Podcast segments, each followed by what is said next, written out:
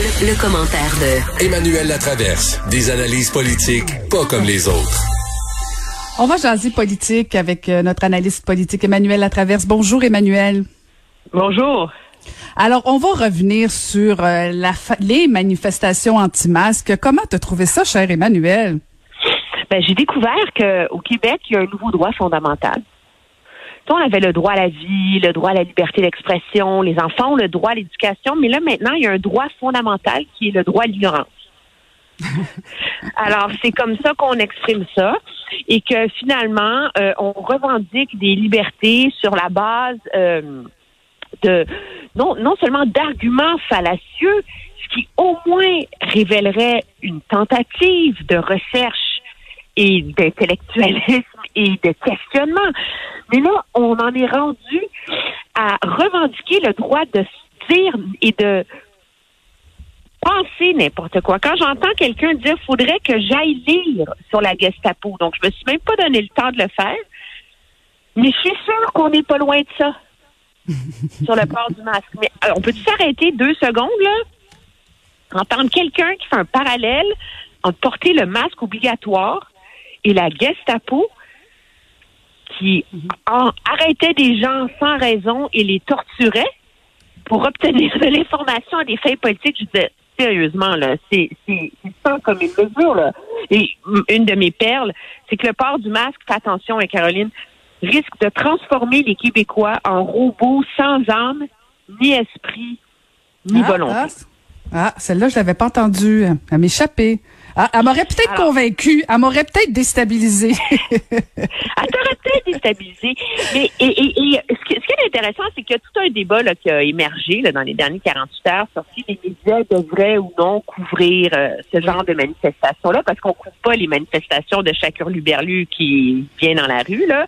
Mm-hmm. Moi, je pense que, euh, que ça fait partie d'un débat euh, important.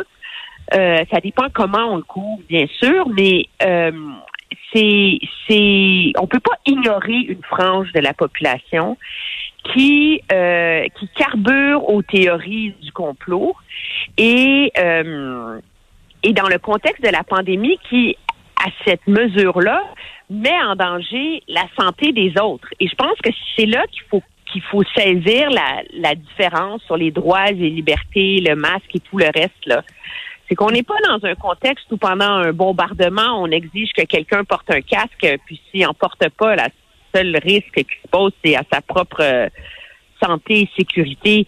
Euh, le problème, c'est que le masque vise euh, aussi à protéger les autres. Et là, c'est le revendiquer le droit de d'être négligent à l'égard de ses concitoyens. Et euh, mais ça illustre aussi à quel point euh, finalement, je pense, les les valses hésitations de la santé publique et des autorités autour de ça ont contribué à alimenter un climat euh, de discussion et à quel point il va falloir continuer à être vigilant là-dessus. Mais tu as raison de, de, de, rappeler ce débat-là, savoir est-ce que les médias devaient, oui ou non, être présents lors des manifestations? Mais imagine un instant, Emmanuel, si les journalistes n'avaient pas été présents, on aurait dit, ah ah, voyez-vous, son complice, il nous ignore alors qu'on veut se faire entendre. Je veux dire, il y, avait aucune situation gagnante pour les médias d'y être, de ne pas y être. Euh, mais en même temps, on va se le dire, le comportement de plusieurs, c'est pas juste un ou deux, c'est plusieurs. Euh, je veux dire, si moindrement ton argumentaire est un peu intelligent, on l'a pas vu en fin de semaine. Non, et moi, c'est là-dessus que j'en ai sur ces manifestations-là. Je pense que, bon, moi, je suis en faveur du port du, port du masque. J'ai un Ziploc avec plein de masques dans mon auto, etc. Tout le monde en porte, qu'on va en public. Je vois vraiment pas c'est quoi le problème. Là. Mais bon, ceci étant dit, je peux concevoir que quelqu'un ait des doutes. Si au moins les gens prenaient la peine de s'informer et d'arriver avec des arguments... Euh, mm-hmm intelligent, euh, appuyer, rechercher, euh, offrir une alternative, soulever un débat intelligent dans la société sur le masque, ben, au moins ça, ça alimenterait la réflexion collective. Mais là, quand on fait des parallèles avec la Gestapo, qu'on demande aux policiers de ne pas intervenir et de ne pas faire respecter le masque parce que dans les procès de Nuremberg, attention, on a euh, invoqué qui était justifié qu'un préposé de l'État n'applique pas des directives illégales. Mhm. Alors là, on fait le parallèle entre le port du masque et le génocide contre les Juifs. Je veux dire, sérieusement, là, c'est c'est c'est délétère, c'est c'est c'est sans commune mesure là, en, en, en termes d'ignorance et en termes de de c'est ça. Le droit fondamental à l'ignorance, je pense qu'il va il va falloir l'inscrire dans la charte des droits et libertés du Québec maintenant. Bon, je, je t'appuierai pas là-dessus. Ben, je suis pas certaine.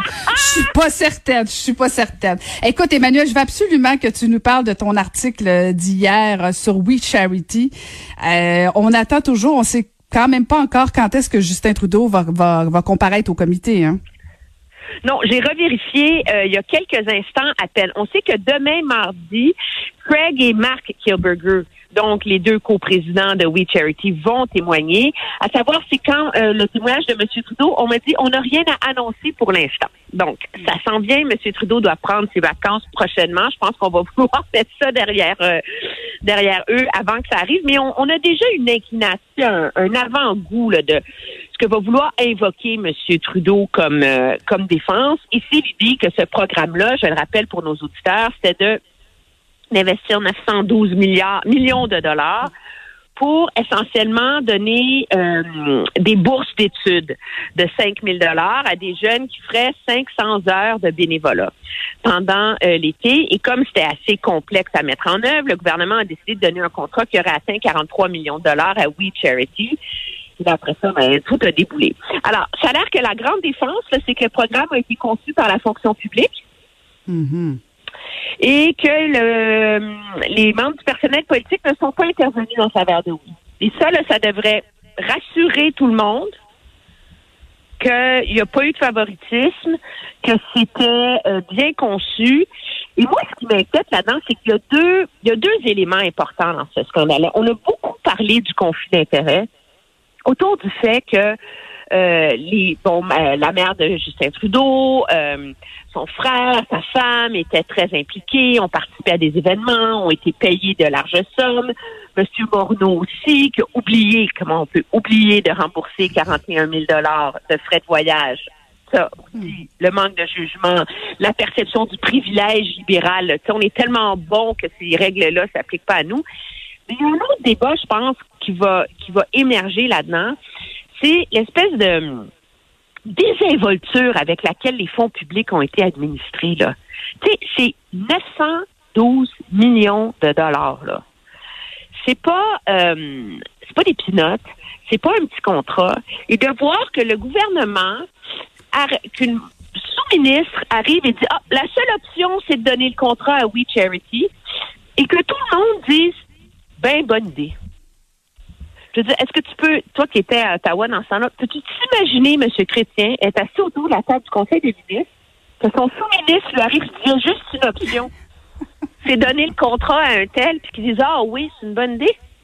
Ben oui, ben oui, pas de respect, M. Chrétien, malgré Oui. ses défauts et tout le reste, il aurait dit, peux-tu s'il te plaît aller refaire tes devoirs, là? Je veux dire, ça se fait pas. Et donc, et autour de la table du Conseil des ministres, il n'y a pas un chat qui a soulevé des questions sur la gouvernance chez We Charity, la façon dont cette entreprise-là était administrée, menée. Ben non, on les aime, ils sont bons, ils font partie de notre clique. Alors, c'est c'est des problèmes de gouvernance fondamentaux qui sont mis au jour sur ce gouvernement-là. C'est pas seulement la question du conflit d'intérêts. C'est la question qu'on pose pas de questions, qu'on remet pas en question les, les, le désir du premier ministre, que le Conseil des ministres semble servir davantage à Robert caisser au vœu, à rubber stamper, comme on dit. Je voulais justement éviter de dire Ben, je le sais, je le sais. C'est- C'est pour ça que j'ai osé pour toi. plutôt que de que de s'opposer, que de challenger, que de débattre, que de et c'est ça qu'il y a de grave aussi dans ce scandale-là. Et c'est ce qui, je crois, va forcer des enquêtes supplémentaires que celles qui sont en cours en ce moment. Ben, ben espérons-le, parce qu'en plus, tu fais référence, Emmanuel, au, au, Conseil de ministres, des ministres. Écoute, la semaine passée, je sais pas si tu as vu Stephen Guilbeault qui disait, et moi, ça m'a jeté par terre, il dit, écoutez, là, il s'est excusé, le ministre Morneau, euh, moi, ça, ça me suffit. Puis de toute façon, puis là, écoute, attache bien ta tuque. Euh, de toute façon, les Canadiens veulent pas aller en élection. Là. On a des enjeux plus graves que ça, comme gérer la pandémie. OK, fait que à cause de la, pandémie, vous pouvez donner des contrats, faire n'importe quoi, euh, nous mettre dans des déficits épouvantables, dépenser 340 milliards. C'est pas grave, on est en pleine pandémie, on va se la fermer. Euh, c'est pas rassurant de savoir que c'est ce monde-là qui nous mène, Emmanuel. Non, parce qu'ils se tapent dans le dos parce que ça va mieux au Canada, qu'ils ont investi aux bons endroits, etc. Mais c'est pas une raison, je pense, pour euh, une mauvaise gestion des fonds publics. Et là, moi, je pose carrément la question dans ma chronique hier. Est-ce que We Charity, c'est la pointe de l'iceberg? Le gouvernement a quand même dépensé 343 milliards de dollars en quelques mois. Moi, j'ai pas de problème avec le fait que la prestation canadienne d'urgence a été mise sur pied sans trop de contrôle, sous prétexte qu'il fallait que l'argent sorte. C'était de la nourriture, c'était des loyers, c'était la survie des familles qui étaient en question. Ça se justifie. Mais on a acheté des masques, on a acheté de l'équipement, on a fait de la publicité, on a dépensé des milliards de dollars. Est-ce que ces milliards-là ont été dépensés avec aussi peu de contrôle et autant de désinvolture mmh. que le, milliard pour les étudiants? Le milliard pour les étudiants, c'est l'exception ou bien est-ce que c'est l'exception qui confirme la règle? Et ça, euh, il va avoir un gros travail, je pense, à faire pour euh, la vérificatrice générale dans les années à venir là-dessus. Mm Bonne question, Emmanuel. Surtout à l'aube euh, où les Canadiens vont, vont payer leurs impôts le 1er septembre prochain, euh, vont se poser plusieurs questions. Mais bon, on verra bien si Justin Trudeau sera toujours en poste. Merci beaucoup, Emmanuel, de nous avoir ben, parlé ce matin. Oui, là, mais... ah oui, écoute, on, en reparle. Bon, ben, on en reparle la prochaine fois ensemble, toi puis moi, de ça. C'est bon. Merci beaucoup. C'était Emmanuel Latraverse, analyste politique. Vous, vous écoutez Caroline Saint-Hilaire.